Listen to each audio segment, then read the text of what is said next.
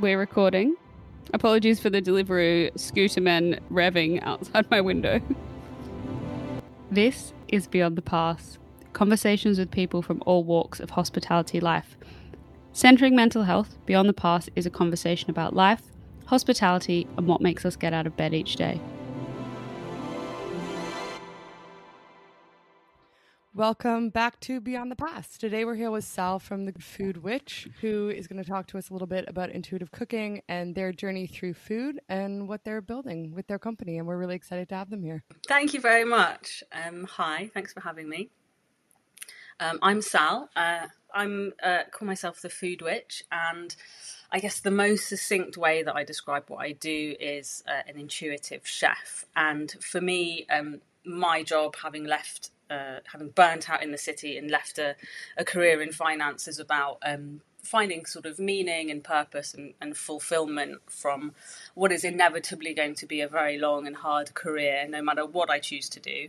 Um, and so kind of trying to find a way to um, put something that I am proud of and that I think is good out into the world, something that is tangible and something that brings me joy, which is pretty much everything to do with food and cooking.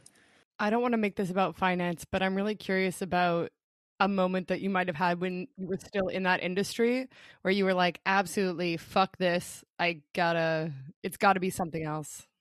So if I'm honest, I think I felt that way from the beginning. Um, you know, without sort of playing too much into stereotypes, although, you know, they exist for a reason. I come from a family, you know, where Um, I'm first generation born here. My family's from East Africa, moved to the Britain in the seventies. And, you know, I've got two parents that are doctors, aunt that's a doctor, dentist, lawyers, immunologist, every professional kind of standing you can imagine.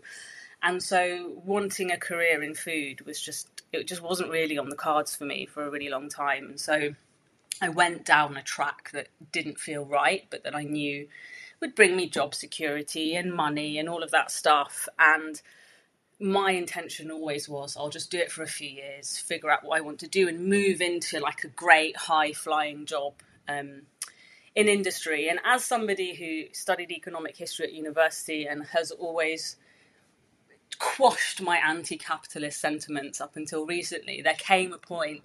It wasn't like, fuck it, I can't, I need to go work in food. I already knew that. It was actually like, fuck it, I cannot be this, I cannot do this much capitalism anymore in my life. It felt so empty and so um, pointless and useless. And like all I was doing was helping rich people get richer, pushing around numbers on a spreadsheet that meant nothing. And, and frankly, working in a way and in an environment that was really unhealthy, like hours, travel, misogyny, all of that stuff. And um, there came a point where I was like, right, you know, I work in this company, I've been here for four years, I've earned the right to take a bit of time off and to do some things, you know, to further my interest outside of being a consultant. And um, unfortunately, it was at the time of the financial crisis, they'd made a huge number of people redundant, become really busy, and they were like, no, sorry, you can't take a sabbatical. So I handed in my notice because I just couldn't couldn't do it anymore. And my plan was, let's just, I wanted to go to Leith School of Food and Wine and study and, and figure out, you know, what my passion was and where I wanted to go. And my intention was maybe to go back to finance. But, you know, within a month of, of being in, in Leith and working in food and studying, I was just like, there's no way I can go back to that. Um, and that was nearly ten years ago now that I went to Leith. And, and since then, like, I've done so many different jobs and, and had businesses and all sorts of things um, have kind of brought me to where I am now. And actually, it's it's funny because I think everyone kind of gets to that point in their mid, mid to late thirties where they're like, finally, I kind of know who I am. I know what I finally kind of vaguely know what I want to do. And so now I'm finally starting to feel like what I'm doing is kind of hitting those buttons of, of balance, of joy, of fulfillment. Um, and, you know, I actually feel like I'm doing something positive and tangible, which I didn't realize was so important to me.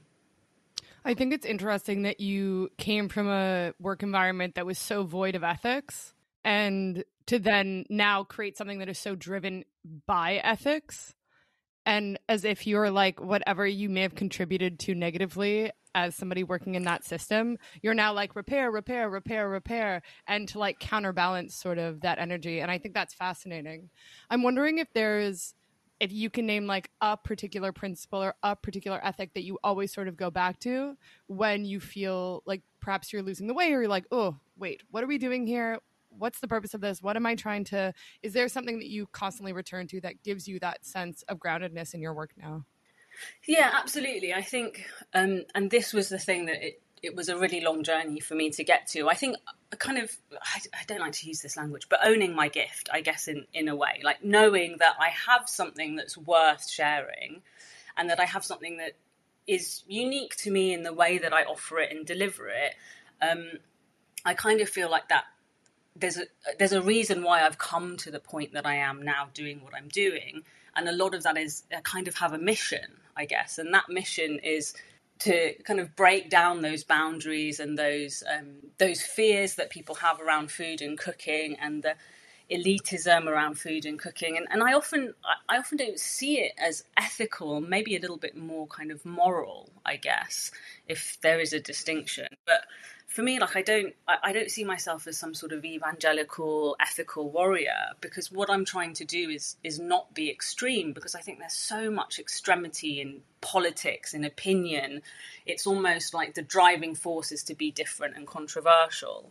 And for me, food is it, at its basis is is not about that. Yes, sure, we want to be competitive, blah, blah, blah. But actually, that's all capitalism. Like food is about joy. It's about connection. It's about nature. It's about connecting to your environment, to the world around you. And it, in the U K, in the food world, it's so easy to lose sight of that. It's so easy to be, you know, how do you be the most ethical, the most sustainable, the most Instagrammable, et cetera. And actually, the principles behind that might be valid, but you're doing it for a different reason. And, you know, I I don't look for fame or glory or, you know, accolades. What I look for is making like uh, an impact on one person's life. For me, that is so much more important than somebody celebrating me on T V.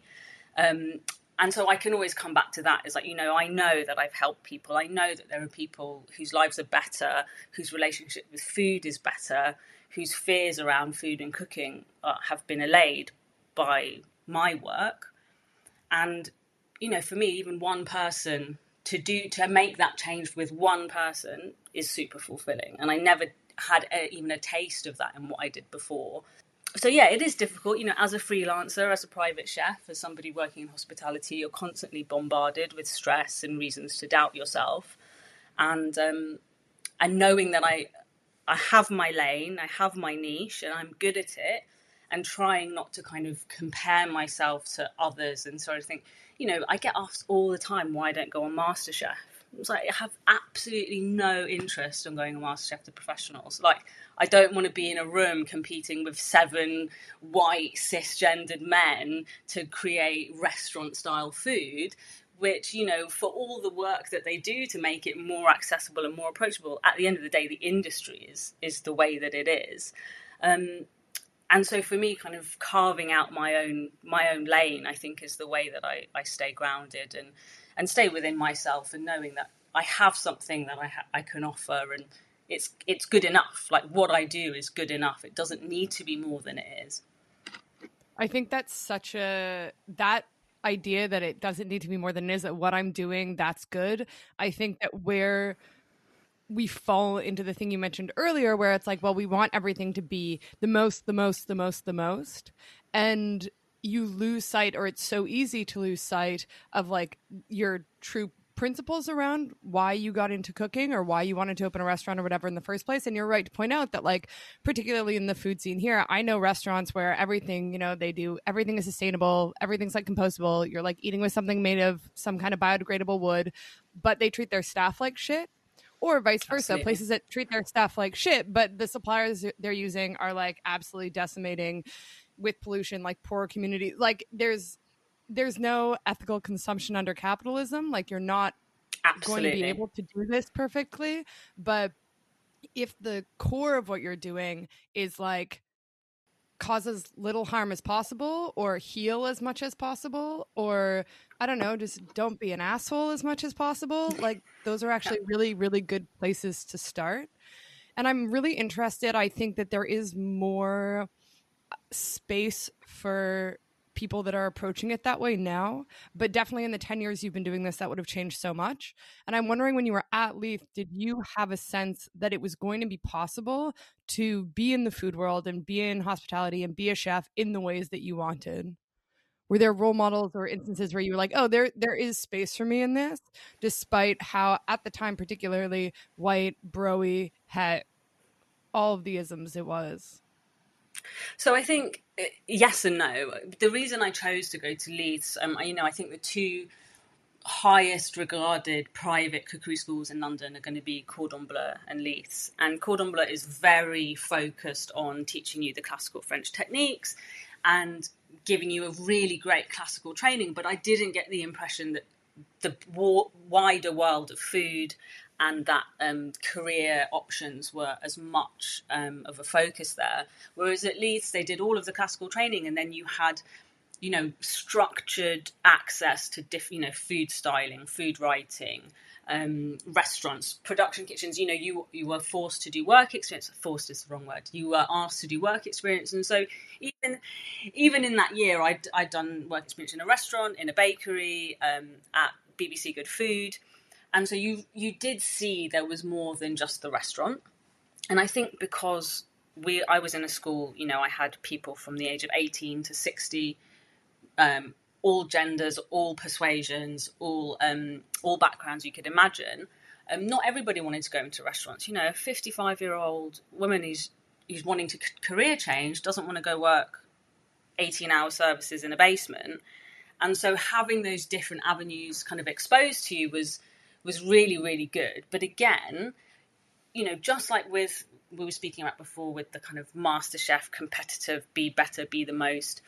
Similarly, when I was at Leith, it, we live in a world where capitalism, money, those are the things that matter. So everything is kind of focused on getting into those high flying, good prospect careers, you know, go to a really good Michelin restaurant and you'll be sous chef in a few years. And And all of that stuff. And even when it came to sort of private catering and stuff, I kind of think they glossed over the reality. Like, they kind of made freelancing sound like it was a really good idea. Um, you know, having a catering company, great idea. You know, if you don't want to work structured shifts in a restaurant, if you've got mm. other things going on in your life, start a catering company. Um, and, you know, I don't blame them, because they're there to encourage us to do the things that make us passionate mm-hmm. and find the niche that, that is good. But I think, you know, they they want to also build you up. And some of the realities, I think, were less clear.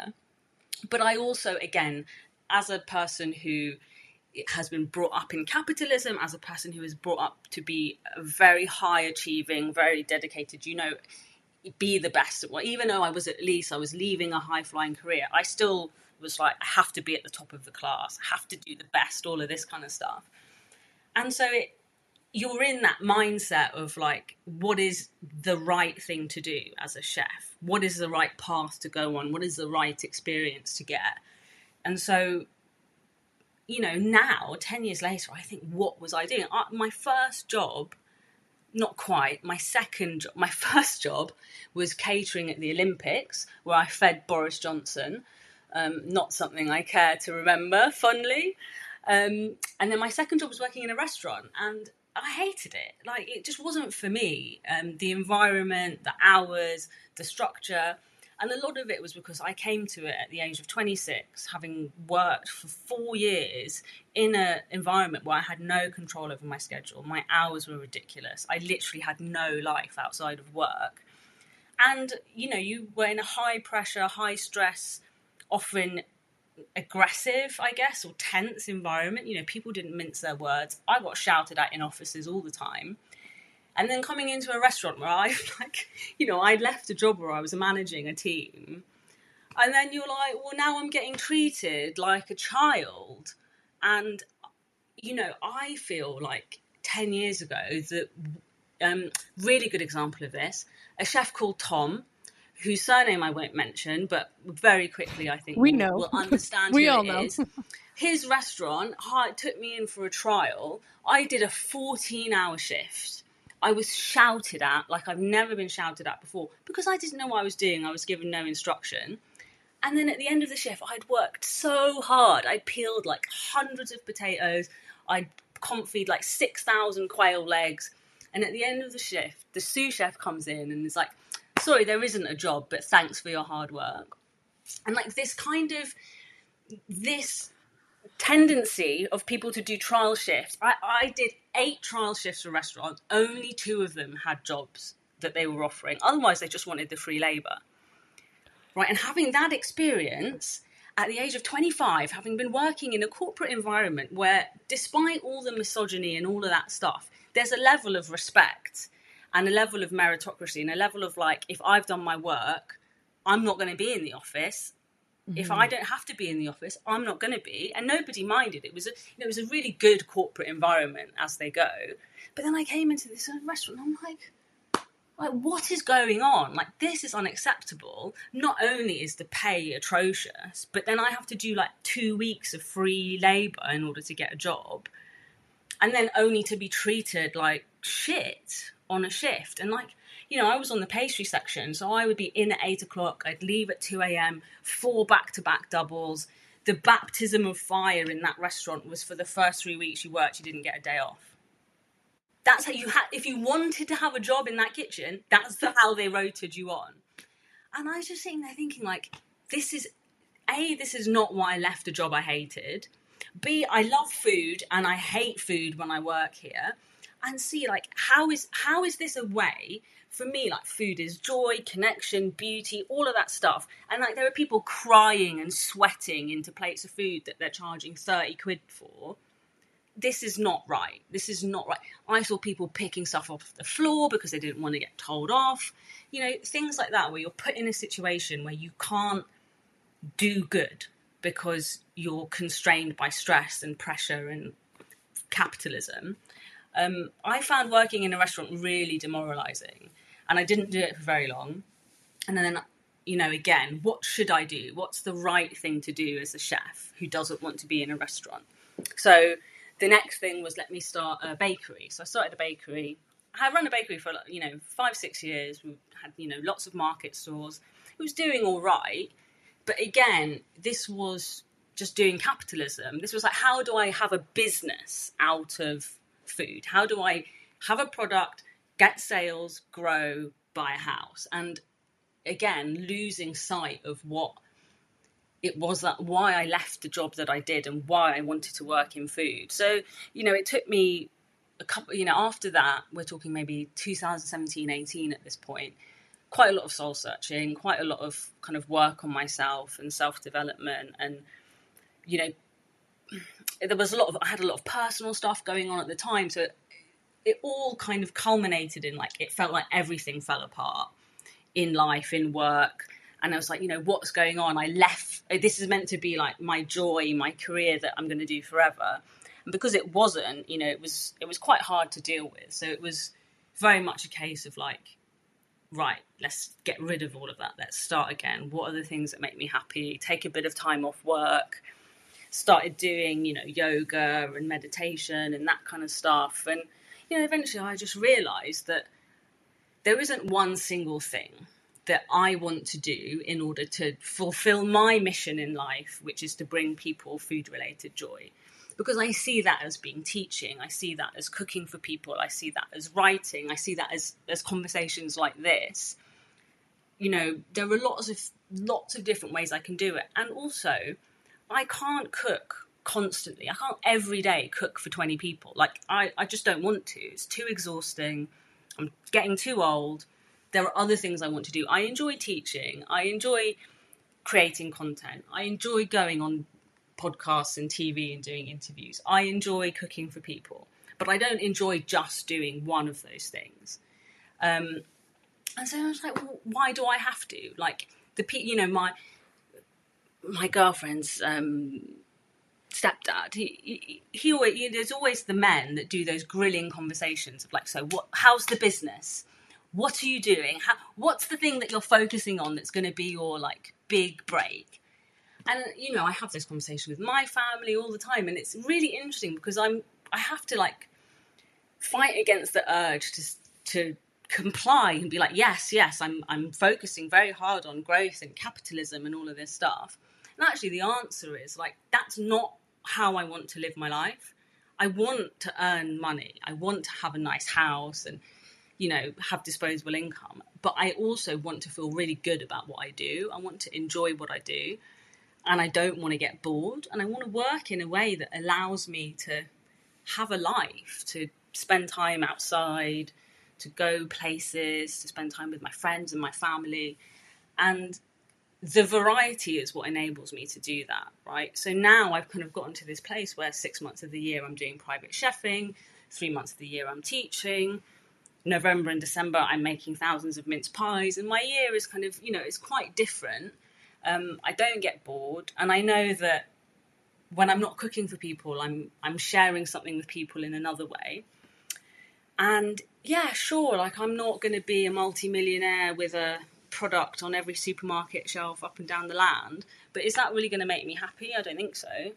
Like, I'd be happier knowing that I've taught fifty people how to make delicious food at home, and that's my life's work done. That, I think, it would be a great achievement. And so I think it's just reframing things about not, you know, capitalism is all about money, it's all about growth, it's all about competition. And if you remove those things and say, yes, of course I want them, but not at the expense of fulfillment, of feeling good about what I do, of feeling morally and ethically like I can defend why I do what I do from that standpoint. And for me, those things are just more important now, and I'm okay with that. I think it, you know, those couple of years of making that switch was, it was just about being okay with not wanting to be the capitalist empire builder and just wanting to have a life and do good in the world, and to reframe that as being actually more important than making money. I think that's so, so hard to unlearn. And there's something so fascinating about, I, I mean, there is just a gendered element to this, where if a white guy who went to Harvard was like, I do all these different things and it's about connection, everyone would be like, wow, he's an entrepreneur. Wow, he's Mark Zuckerberg. Wow. Like, there wouldn't be the same, like, there wouldn't be doubt. They wouldn't be like, oh, you're pissing it away. Like, there just wouldn't be doubt. So there's something very interesting about the confidence and sense of rootedness you must, you have to feel in order to not defend yourself against having to navigate that critique, but just letting it roll off your back. I mean, I, I say, I talk a very good game in this podcast. You know, I have, I, I will need half an hour of therapy after a family event where I've had to answer those questions, because, you know, you do have to do the work, but I guess it's having the tools. That's a really important step. I might not have completed the journey yet, but I have the tools to know what matters to me and what doesn't. I know where I'm going, more or less, and the things that I want to achieve. And I'm okay that they're different from what other people want, but I'm not always okay with that. I also don't think that they are. Like, they're not different than what other people want. Well, they're not. They're not. It's just they're different from what capitalism says you should want. I mean, I'm in a moment right now where I'm so angry about capitalism, but it's something that we talk about all the time, where I want to work as little as possible, and that doesn't mean I want to work, I don't want to work hard, or I don't want to. You don't need to justify it. I agree with you. I want to work as little as possible. And when I am working, I want to feel connected. I want to feel excited. I want to feel like I'm arriving as myself and, like, living in some kind of principles that I uphold. Like, those are all the things I want. So how can I do that in a way that gives me enough money to live? And especially Absolutely. In London, like, that's, it's a difficult, it's a very, it's a bizarre conundrum, and it's very, very hard to be able to do that and then still have the life you want. But the older I get, the more pressure there is to compromise, and the less willing I am to do it. And the more that we elevate people and places that are coming at any business, this one happens to be food, with an anti-capitalist angle and intention, I think the better off we'll be, and the more that we can understand how those things might function for ourselves. Absolutely. And like similarly, but different, like I grew up in a Jewish family.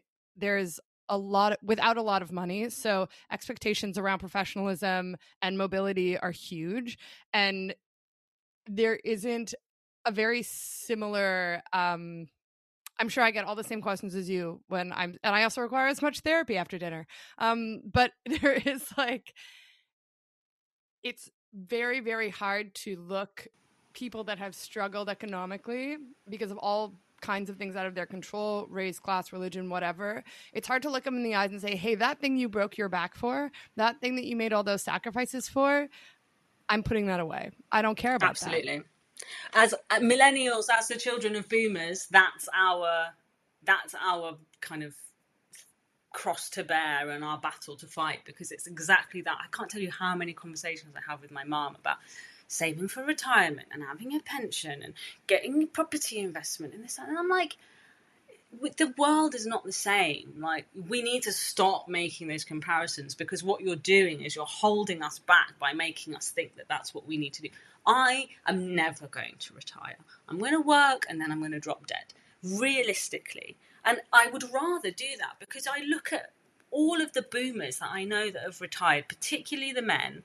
The moment they stop work and they're sitting at home, everything starts to decline. Why? Because they spent fifty years working, not cultivating interests, not cultivating connections, not cultivating a life that will sustain them outside of work. They have nothing to do. I, one of my relatives retired, he went back to work. He's like eighty, he went back to work like three years later because he just couldn't deal with it anymore. My mum's retired, but she looks after my nephew full time. I don't know what she'd do otherwise. I swear she'd be working. And so it's interesting, because I have this conversation. I'm like, I'm more than happy. Like, this is why I don't want to be a management consultant anymore. Because what I would do is I would do a job I hated for thirty years. I'd have a pile of money. Then I'd be too old and sick and miserable to enjoy it. What I'd rather do is just have a little bit of some of those things and not have twenty years of being old and miserable and sitting on a pile of money, and just have that life now. I don't want to wait till I'm old to live. Who knows? Like, chances are, lifestyle I've lived, probably not going to be like ninety years old doing, you know, star jumps. And, you know. Also, like, have you been around ninety year olds? No, thank you. Exactly. Exactly. And this is the thing. You know, my grandma, bless her, she's nearly ninety and she's as independent as anything. And if I'm like that when I'm old, then great. But I think, you know, realistically, I want to be able to make that decision of like, when I'm not able to have a life anymore, why do I then need to sit around and atrophy and wait to die? Like, that's just not how I want to live. And so it's very interesting, because like you say, our parents think we're shitting all over their legacy by not doing the same things that they did, but they don't understand that it's not possible. Like, it's not possible to buy a house and pay off your mortgage at the age of fifty when the house is one hundred fifty times your income. It's just the, the economics of everything have changed so much. It's a losing game. It's a losing game. Like, why play? Literally, why play? But this is something that comes up in my relationship. Me and my girlfriend have this, um, I would say a, it's not even a disagreement. It's like a difference of ideology around this. And I think that I would rather rent an apartment for the rest of my life. If it's like a safe, comfortable place, I got a little balcony, there's space to cook, I can like put my books somewhere. I would rather rent for the rest of my life and deal with that threat of instability than buy some shit house in zone six where I don't want to live, where none of my friends are, where I can't walk to the theater, where I can't like do the things that fulfill me and eat the things I want and go to the markets I want, blah, blah, blah. I would rather rent forever than own something and be part of like home ownership and be able to talk to straight couples I know about mortgages and shit. I would rather rent for the rest of my life than participate in that culture. Like, it's not worth the payoff. Mm-hmm. And so what? So I can say, so I have like some acquired capital that I can't even access and maybe use when I'm seventy-five to pay a nurse to wipe my ass. Like, that's not living. Like, it isn't. And when you look at, ugh, I'm really going to get tangenty, but like when you look at really innovative urban designers, when you look at people that study people and space, cities, developments of towns and communities, all of them will say the same thing. We need connection. We need a diversity of interaction, and we need the ability to live in our environments. So we need to be able to like walk around. We need to be able to shop locally. We need to be able to like eat the foods that people around us produce. And depending where you live, if you're in the country or if you're in the middle of London, those things are going to look different. But if you can kind of check all those boxes, there will be a quality of life, and there's true community in that that you don't get if you like subject yourself to anything else. And I think growing up in a suburban city in North America like scars you and teaches you that really intensely. It's interesting that you say that, because I it, it really distills for me why I've come at, ended up moving out of London and living in the country or suburbs for, I would say, exactly the same reasons. And this is why it's so important to remove these value judgments from what choices we make about whether we rent or buy and et cetera. And also to remove the the lack of transparency around what the reality is. So, you know, it might be a difficult subject to talk about, but I think it's really important that we're honest about how you get to where you are, because people mm-hmm. don't realize, you know, you've got all these people saying, just stop, stop buying coffee and you can buy a house. Like, that is not true. Our generation, there isn't a single person who can buy a house on an average income. Let's just be realistic about that. And I was living in London and I couldn't afford the house that I was living in anymore. And it was a question now of, what do I do? Do I try and stay in London? For a number of reasons, the things that you were talking about, yes, I was connected in some ways, but I didn't have the human connection. And I didn't have the natural connection that I was looking for. You know, I wasn't, I lived there for ten years, didn't have relationships with my neighbours. Um, after the pandemic, my two dogs, we'd all just had enough of living in a flat, mm-hmm. in an environment that we couldn't go very far and couldn't access green space. And, you know, again, after twenty, twenty-five years of quashing the things that I find meaningful in life, turns out I just really like being around nature. I really like being in big open green spaces. And that's not necessarily compatible with urban living. Or if it is, it's a very expensive version of urban living. So, you know, I have ended up living where I'm living now out of choice, not because this is where I wanted to live, but because I wanted to live in a different environment. And I couldn't afford to live in London and have that environment. But because I'm I like I'm super lucky, I have a house that is cheaper for me to afford than living in London now, because I have family that were able to help me with the deposit for a mortgage and that kind of stuff, right? And there was no way I would, I'd be living in a tiny one bedroom flat somewhere in zone six in order to support the other things that I want to do in life and not spend all that money on rent. And so I've ended up kind of, you know, it felt a little bit accidental that I've ended up living here, but actually, you know, it's so much greener, it's so much open. My neighbours are incredible. Like, I have friends in my neighbours after six months that I didn't have after ten years of living in London. And it's affordable to me. And so that combination of things actually frees up. So, like, living in London when money is tight is so stressful, because every, you walk out your door and you want to do something, it's expensive. So you need to make sure you can afford to live there. And you know, we're just kind of changing the way that we live. We can still get to London if we want to. You know, luckily I've got a car. But actually, like, what what's meaningful in life changes as you grow older. What's accessible to you changes as you grow older. And it's exactly like you say. It's not about I have to live in a city or I have to live in a suburb and I have a dogmatic view of where I should be. But it's more like, how can I get the best connection, the best community, the best version of what matters to me within my means, within this country. And, um, and you know, for that reason, I'm not in London anymore. If I could afford to live in London, maybe, maybe I would, maybe I wouldn't. I don't know. I love how quiet it is here now. But that um, also too, like, what you've done is listen to what your actual needs were, and you've made a decision based on your needs. It wasn't... Exactly. You weren't box checking. And I think that that's, it sounds like you've been doing that with career. You've done that with where you live, where there's this sense of I've done the box checking, and that actually didn't serve me. And in some senses, staying in London in a cramped apartment with two dogs when what you really wanted to do is like move to the suburbs and have nature and like make chat with the dads in your neighborhood. Like that is when you start listening to like what your needs actually were, you found yourself in a position that is clearly serving you. And like, that's the trick, you know? Yeah. And I think it's, you know, I guess at this time particularly, I find it a difficult thing to talk about, not because I, I don't think it's fair or, you know, I'm comfortable to be honest about how I've got to where I've got, because I'm proud of my family and I'm proud of, you know, how hard we've all worked and all of that stuff. But the reality is, like, I have gotten all of this stuff from an, a place of immense, immense privilege and opportunity. You know, having the option, you know, I, I, I say I was ready to, you know, I had, I lived in West London, I had a nice flat, had a garden, a little garden, you know, life wasn't bad, but it's also that kind of letting yourself think, well, yes, I'm really lucky and I have all of this privilege and opportunity, but does that mean I need to, to live in a way that makes me miserable because I'm so lucky?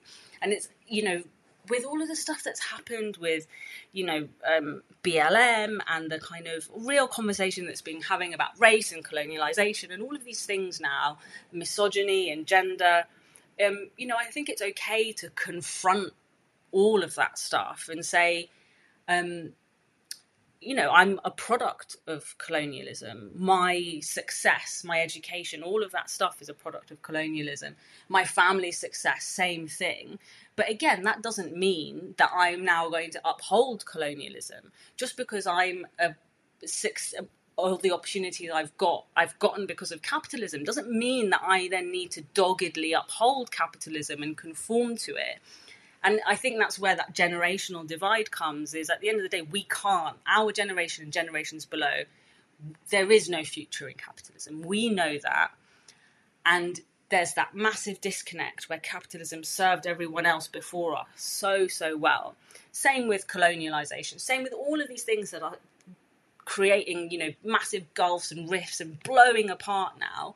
It's because they've stopped making people better, making the people that are in power better, or making the people, you know, the majority better off. And um, I find it quite interesting that I'm, as part of this journey as well, it's it's wrestling with all of that stuff and not feeling embarrassed about it, but also being honest about it. And, you know, whether it comes to how we live where we live and how we afford our houses, or why we've had the educational opportunities that we've had, um, I think all of that stuff is so tied up in that history and those generational differences. And I think unless we are willing to have those conversations, nothing's going to change. Like nothing can change until people before us understand the struggles that we're going through. You know, if they can still vote for our politicians, they should understand the reality of buying a house when you're thirty now. They should understand the reality of bringing up children in a city that's expensive and all of that kind of stuff, because, you know, like my my sister and her husband, really good jobs, work really hard, all of that stuff. And it's not like people who are successful aren't struggling. You know, capitalism is ruining stuff for everyone now, and it, for me, the difference is the people that are still like, well, it did, it served me well, so I'm going to keep supporting it. So the people are like, yes, it served lots of people well. So much bad stuff has has made people richer, but that doesn't mean that it's good forever. Um, and I think that that's true in, you know, in the way that I've gone about my life in the last few years as well. It's it's trying to unpick all of that stuff. And, you know, like you said a couple of times, it's it's that kind of balance between what I feel morally good about and ethically good about, what I feel, you know, fulfilled by, but also the reality of having to pay bills and the cost of living crisis and all of that. But um, you know, I I sit here in in my house in Surrey, like on a what Wednesday afternoon, having a conversation with you, and um, you know, for all of the things that we might complain about capitalism, this, that, and the other, like, you know, I, I'm always reminding myself of a life's not that bad and how lucky I am, but also I feel like for so many people, that's the reason to be apathetic. right? Or you're so lucky, everything's so wonderful for you. Keep your nose out of stuff. Um, and I think where where I have an opinion and I have a right and I have a, a platform, then I think it's important to, to have those conversations and not kind of shy away from talking about the stuff that, that is difficult. Um, and, you know, owning up to, to how it's gotten to where you are, I think, as well, because, you know, all of that stuff is just so intertwined, and it's never, capitalism's never going to go away unless we have these conversations, right? As like you've sort of carried this journey, and over the past couple of years, have those things become more and more present to you? Have you noticed a change in your food and the way that you're cooking and what you want to cook and what you want to use? Has there been a shift? Yes, actually there has. Um, I think I, there's definitely, I mean, over the last few years, there's definitely been a shift to trying to be more seasonal, more local. Um, but at the same time, I actually, there's been a kind of a, a different track, which is, you know, for a number of years, particularly having left Leeds and working in London as a brown person in a white male-dominated industry, you feel like like you you want to conform. You feel like you want to be as white and European as, and Michelin as all the other chefs. So I definitely didn't. What's the word? I, I definitely minimized my otherness for fear of being othered, right?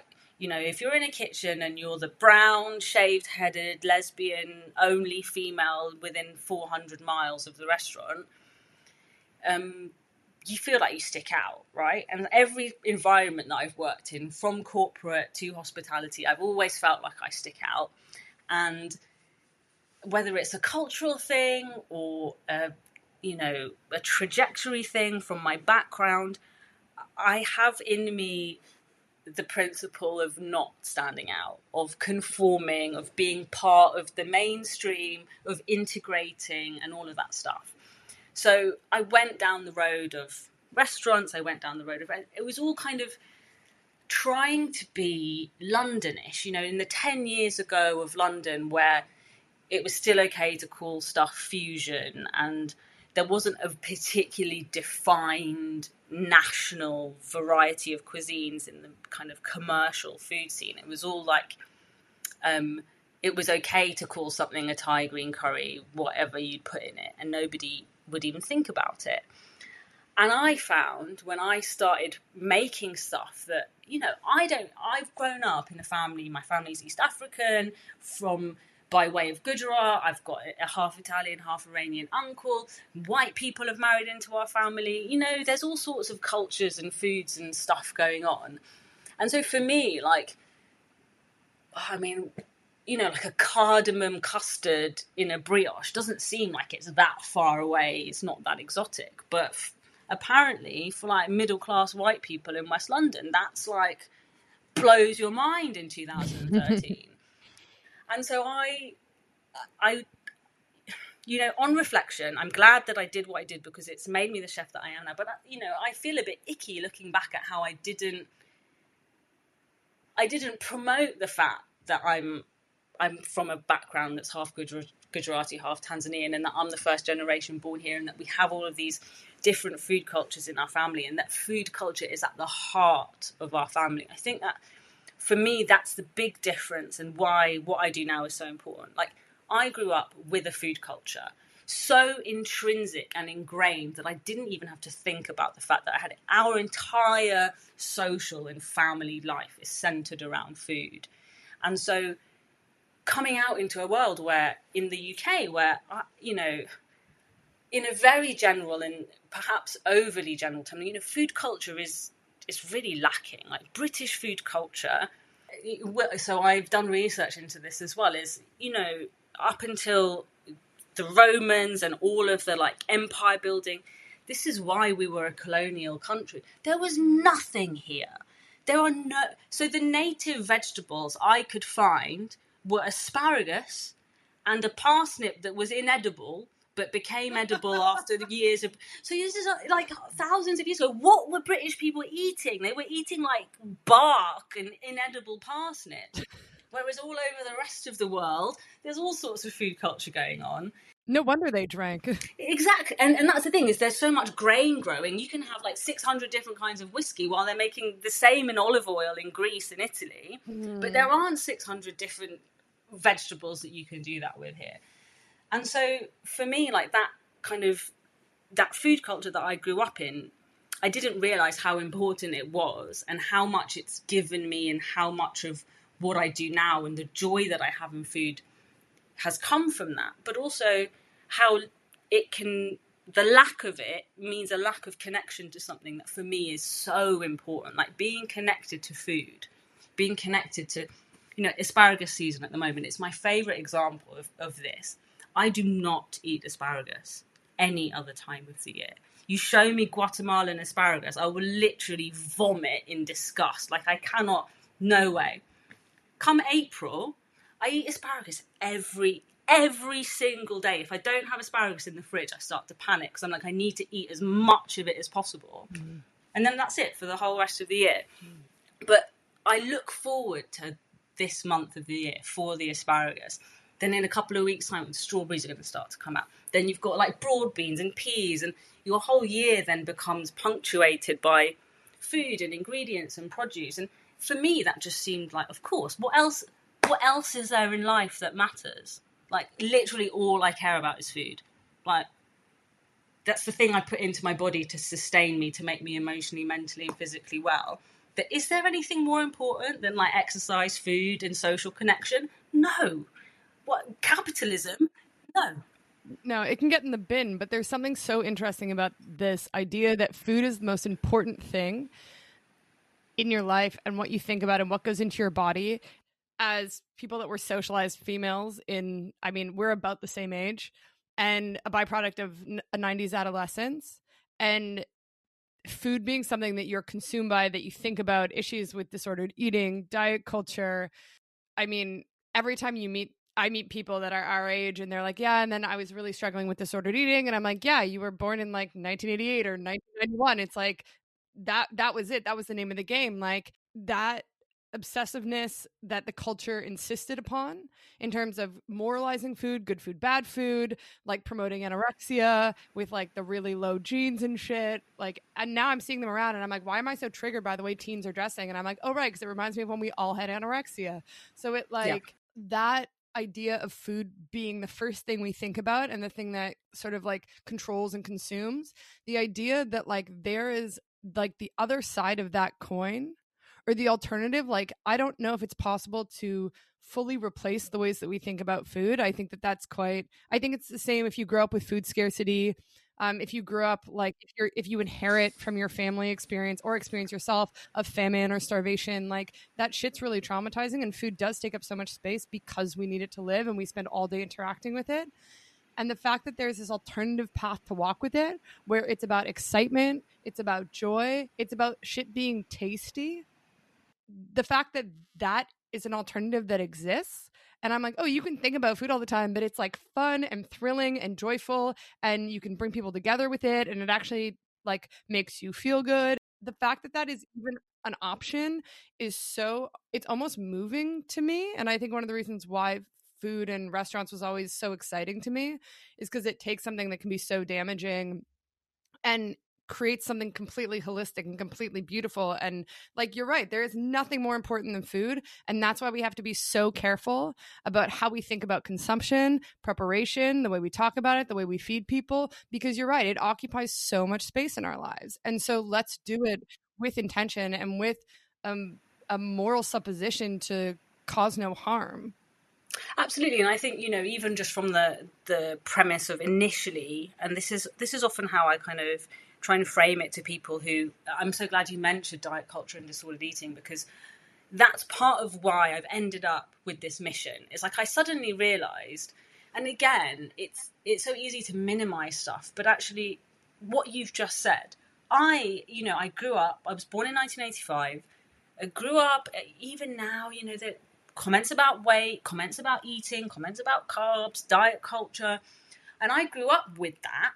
But I also grew up with such a strong connection to food, such a strong culture around food, that it inoculated me, right? That was my that was my shield against diet culture. It's like, I love food so much. It brings me so much joy. It makes me feel so good that I cannot give in to that notion that it's morally bad to eat something that t- it tastes so good. There is no moral badness in something that brings joy, even if that joy is purely emotional, right? I can eat, I can get physical health from food and emotional well-being from food, and they can be different foods, and that's amazing.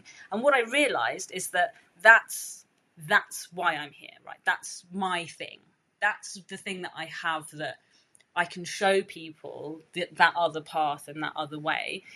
And not, you know, again, I haven't I haven't created like a framework and a structure and a school about it. It's like, that's just that's just me. That's just like literally every moment of my life is like, what am I eating? What am I cooking? What ingredients? What do I need to buy? You know, what do I find? And for me, the opposite of that, I can't, it's so hard for me to get my head round. I started, you know, what I realize is that, that, you know, with the right sensitivity and the right conversations, I have something to, to offer people, and it might not change their lives completely, but showing that alternative, I think is is really, really important. And there's so much more of that going on now that hopefully it will change the way that, that people see about food. And, you know, Gen Z are much less diet culture driven than, than our generation.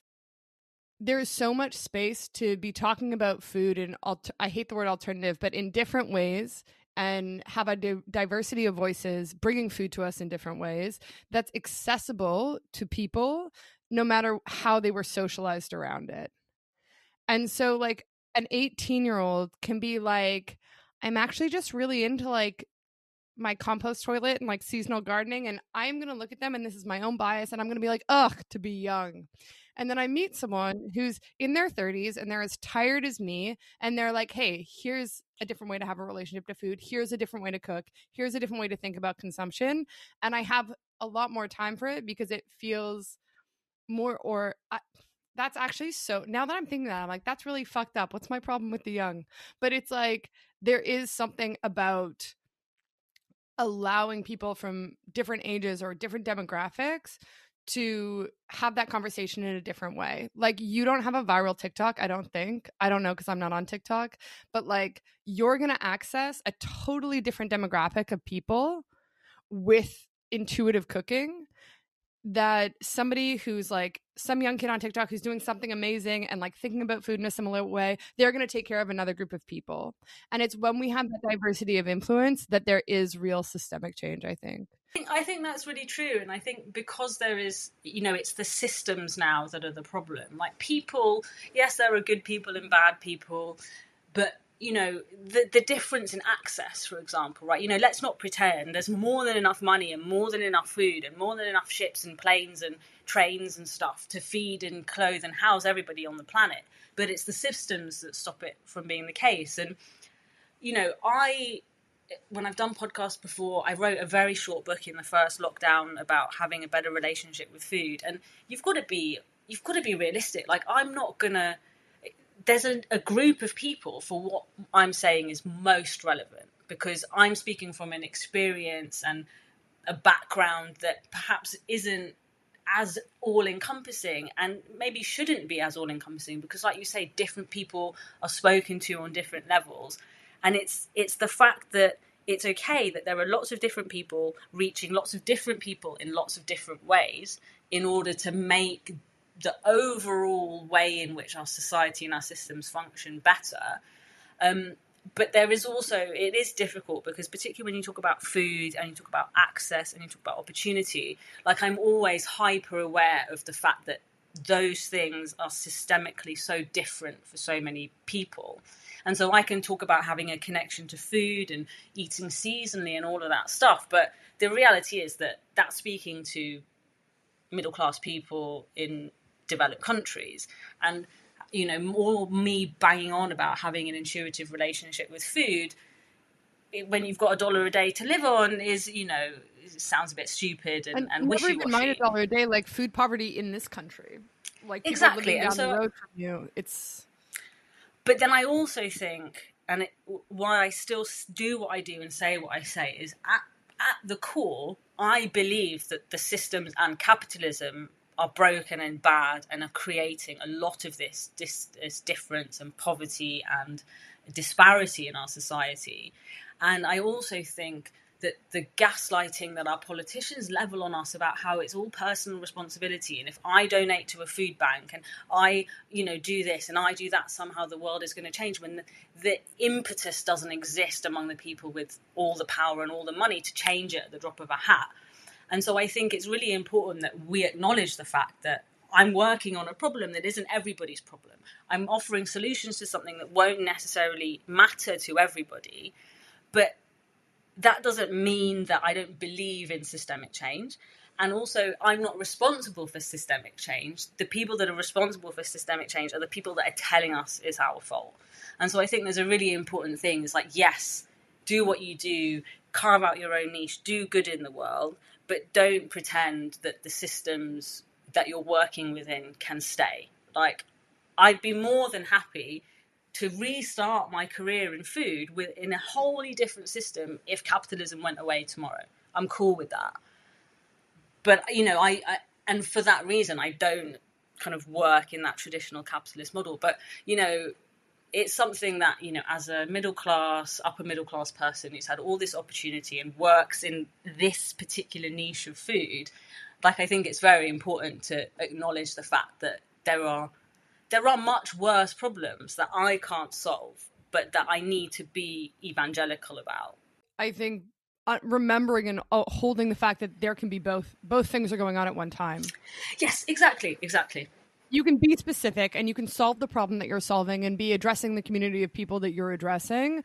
That doesn't mean that you need to be quiet about everything else. It doesn't mean that you can't take up space yelling about it. And it doesn't mean that you can't find ways to like work those things together. And I think it's when I, you touched on this before, but I think it's so true that when people feel like they don't have a right to be angry because they've been successful, or even worse, when they feel like the specificity of what they're doing wasn't born out of something structural.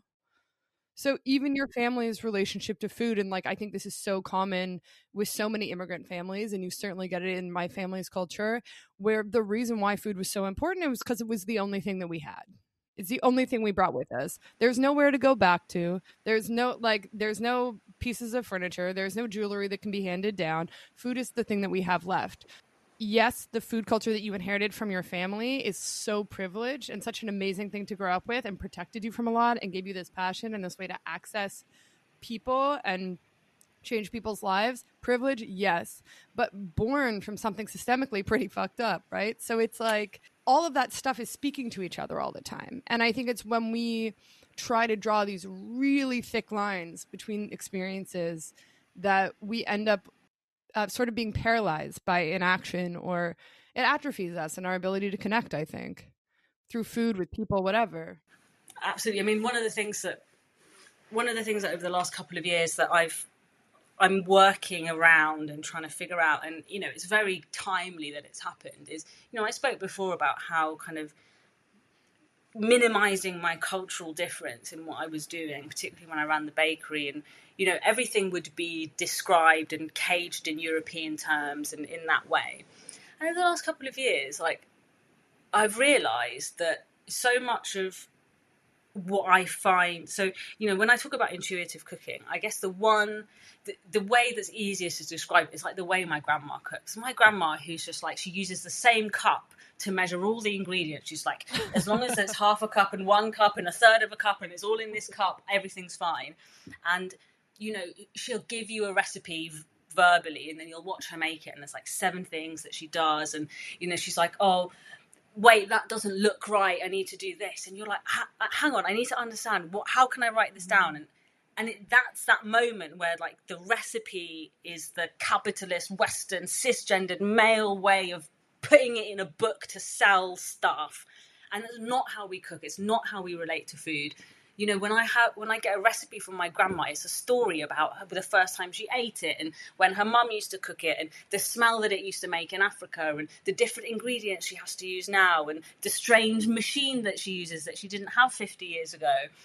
and all of this stuff. And it's it's a story, and it's not a recipe, and the quantities are irrelevant, right? And you don't even know the quantities, and you just have to kind of guess, and you do make it three times, and eventually you're happy with it, and it never tastes like hers. And we all, like, just love that's how we cook. And we all make, you know, the same curry in my family, and it will always taste a little bit different from the same recipe, from the same person. Um, and it's that kind of, you know, non-capitalist way of cooking, the way that isn't everything must be, you know, measured and defined and timed and manicured and technical. And, you know, the reality of it, which is they came from East Africa, moved to London. You can't get, in the nineteen seventy-two, you couldn't get all the ingredients you were using in Zanzibar to make stuff. So they make these substitutes. And now the food that my grandma makes is not the food that she used to cook in Zanzibar. It's not the food she used to eat in Zanzibar.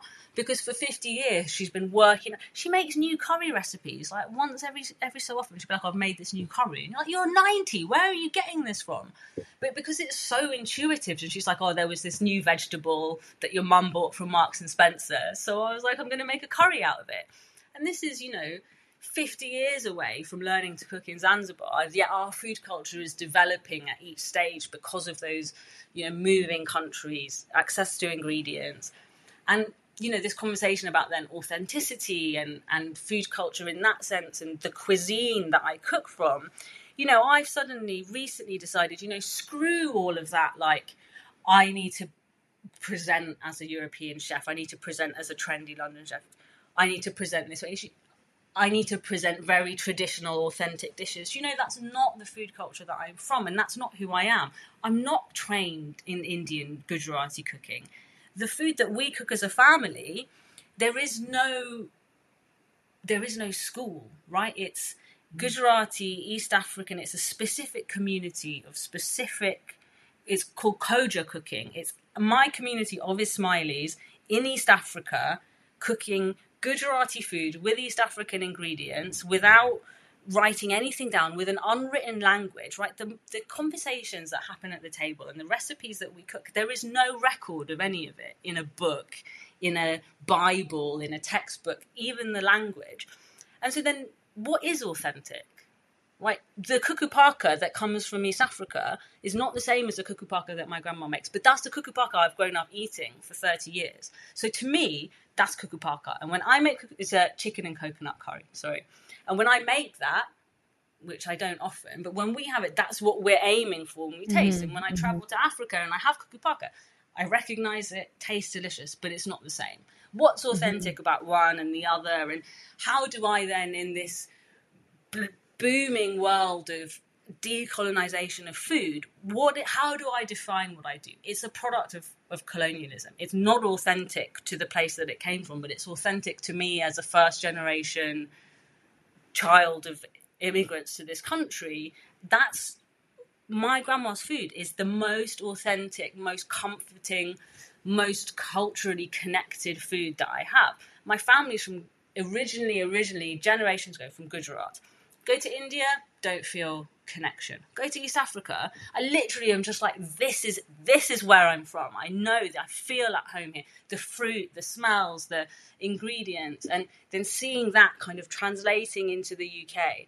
Um, and so I've been on this journey of trying to understand like where my place is and all of that, and how do I be authentic in a world where I can't say I'm an East African chef, and I'm not, and I'm not trained that way. And I don't know all of the cuisine. I don't know all of the ingredients, but I do know the food that we cook and that we enjoy and that we love. And that's its own food culture, because it's first generation immigrant food culture in Britain. And I don't see anything wrong with, you know, of sharing that with people. It's like people haven't eaten that food because it's just, there is no recipe for it. So let's, now I'm like every event that I do, I'm pushing food that's on my grandma's recipes, stuff that she's taught me how to cook, things that I've adapted, but it's something I'm trying to really like theme my meals and my food more in that, like my food culture, I guess. And it's something that's been really difficult to do because I felt so needed to like pigeonhole myself at each time. Like, I'm this kind of chef, I'm this kind of chef. And now, you know what, the fact that the kind of chef that I am is not easy to define and doesn't exist broadly in in numerous quantity, is the thing that's good. So now I'm like, yeah, that's cool. I'll just cook. I'll cook East African food and I'll explain it to you. And that's like a really important part of my mission, because there are people now that have eaten East African food that didn't even know it existed. There's also like two different kinds of authenticity. So there's one with a capital A, and capital A authenticity is what when white people confront food that's unfamiliar to them, the way that it's plausible to eat it or exciting to eat it is if it's capital A authentic. They're like, oh, but it's so authentic. So there's a palatability in authenticity, and there's a marketability and a consumption model in authenticity. Authenticity with a lowercase a is exactly what you're talking about. And that's the food that keeps us alive and keeps us developing our ideas about people, migration, country, identity, flavor. And that's the kind that's exciting, and it's the kind you're doing. We're just going to wrap up with some um, quick fire questions. So just first thing that comes to mind, if you could only go to one London restaurant for the rest of your life, what restaurant would you go to? Well, I mean, the one that I remember most fondly and have probably been to the most while I lived in London was Mister Falafel in Shepherd's Bush Market. I used to, when I worked as a consultant, I used to eat in fancy restaurants all the time. Like, you know, every one of the the top fifty world restaurants that was in London I've eaten at at some point in the last ten years. And yeah, yeah, I love.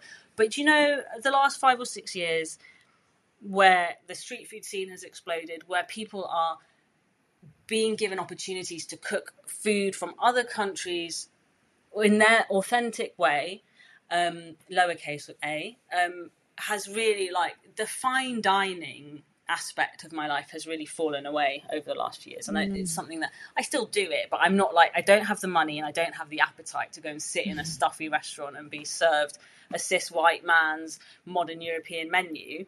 Um, and West London, where I lived, was also not, didn't have the best restaurants compared to Shoreditch. So mm. um, in West London, Mister Falafel. In East London, Jolene. Jolene, I could eat their pain au chocolat every day for the rest of my life, three times a day, and not eat anything else. I have been known to drive from Surrey to Shoreditch to get a pain au chocolat. Um, what is your favourite dessert? I mean, a pastry chef being asked what their favourite dessert is, that is a tricky one. Um, I mean, I am a huge fan of, like, fried dough. So anything that's like a donut or a beignet or something like that, I'm all over it. Um, custard-filled donuts are probably going to be quite high up there. Um, and I'm also a big fan of rice pudding, dare I say it. That's the Brit, the Brit in me. um, what is the most frustrating part of British culture? The, the, the attitude to food, I would say, like the classism in food, the lack of... I don't want to say lack of knowledge, because I, I I hate putting this on the people. It's not people's fault that they haven't been given the opportunity to eat well and experience good food and haven't been taught in schools about vegetables and cooking and all of that stuff. But, you know, I was watching Gogglebox the other day and somebody was, like, talking about... They thought, like... They thought something like cheese grew on trees. I can't remember. It was something like totally bonkers. Wait. The family from Essex, yes. Um, it was potatoes. That yes, there you go. Gogglebox happens to be my favorite show. That's the only part of British culture that I like. I love Gogglebox. But, you know, I was watching that, and then they said potatoes grow on trees or whatever. And um, and it's stuff like that when I just think, like, it's so... It's not hard to know that stuff. Like, I know that stuff just from... from being in a family that cares about food and wants you to know that stuff. And yes, I'm aware that that was taught to me at home, not at school, but that's why I don't blame people. I blame society. Like, it's way more important to learn where your food comes from. Like, the, it was butter coming out of a cow's udder. That's what it was. That's what it was. He thought it came out after the milk. And just something like that, where it's just so simple. You know, I, again, I went to a private school. I got taken to farms when I was a kid. I saw lambs being born and I saw working farms and little things like that. Like, it's so much more important. Who cares if you know what osmosis is? when you're nine. No, we care about if you know where butter comes from. That's way more important. And so that for me is just like, it's the capitalism in food and that apathy. And it's just like food is there to to enable you to do more capitalism, to make more money, to spend more time in your office, to have more children and spend more money consuming goods. And the only thing that that matters with food is that you pay somebody else to make it for you, to free up your time to do more capitalism. And that's, for me, that is food culture in this country, is what can I shove in my gob and ignore in order to do X, Y, and Z. And that's just the opposite of how I see food. It's like, what do I have to do in my day that prevents me from spending time cooking and eating? Let's get that out of the way and then focus on food. Um, You know, I try to end work at like five o'clock. So I, if I want to spend two hours cooking dinner, I can. Like, I don't want to start, finish work at seven and be like, oh no, I have to like eat beans on toast. Not that I have a problem with beans on toast. Love beans on toast. But for me, like, that's just not, I don't like it. I, capitalism's just doing my head in at the moment. I'm not going to lie. Just had it. I also, I just feel so grateful that butter isn't what comes out after milk. Can you imagine how much grosser it would feel to eat? I don't think I'd, I'd be able to eat butter, and I, I can't, absolutely I can't adore butter. Think about it without feeling sick. Um, exactly. What is your favorite city to visit? Um, Naples and San Francisco, and they are great cities to eat in. What's your favorite view in London? I'm a big fan of the view. Well, various views, but the river. The river is absolutely stunning. On a sunny day, standing on like Chelsea Bridge, looking either way, standing on Tower Bridge. But the best view I've ever had of London, only once in my life. It was like a one in a million. I was flying home from South America um, or America, but it was that direction. And it was a clear day and we had to turn around. So we ended up coming in from um the east of the U K instead of the west, and um low flying over through central London. Like literally you could see, like you could see the London Eye, you could see the Albert Hall, you could see everything. I could literally see my house. It was so clear. And this was what, twenty years ago, and I still remember it like vividly. It's the best view out of a plane anyone has ever had, guaranteed. What is your favorite sauce? Oh, chili crunch slash chili crisp. Um, what's your dream dinner guest, dead or alive? Dream dinner guest, dead or alive. We had somebody recently answer their parents, but when they were the age that they are now. Oh, no. I know. I absolutely would not want to do that at all. No, actually, do you know what? I would love to have a meal with my grandma and my grandma's sister when they were my age. That would be brilliant. Nanny and Dolly auntie at the age of thirty-five. Love it. Do you have anything that you want to plug? Anything coming up you want to talk about or shout out to?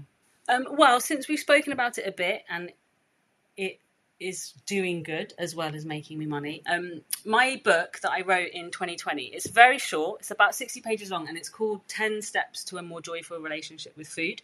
And it's literally like ten kind of three or four page essays about things that for me make up an important relationship with food. And it's very little to do with food choice and health. It's more about um, self-knowledge, self-care. It's about finding joy and connection.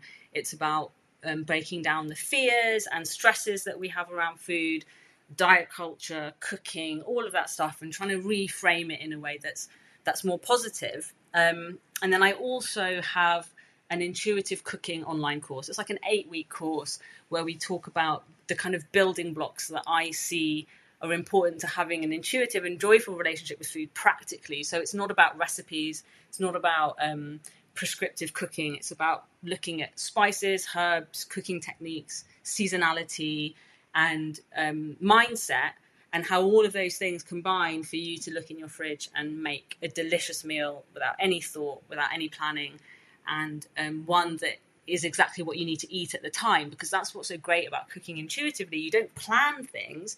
And so when you get to day three of your meal plan, you find that, oh no, I don't want to eat that now. You like literally at every point, it's like listening to your body, listening to your soul, making and eating the things that are right for you at that time, whether it's emotional, mental or physical, and therefore um, giving yourself goodness with everything you put in your mouth, even if it's just a piece of chocolate.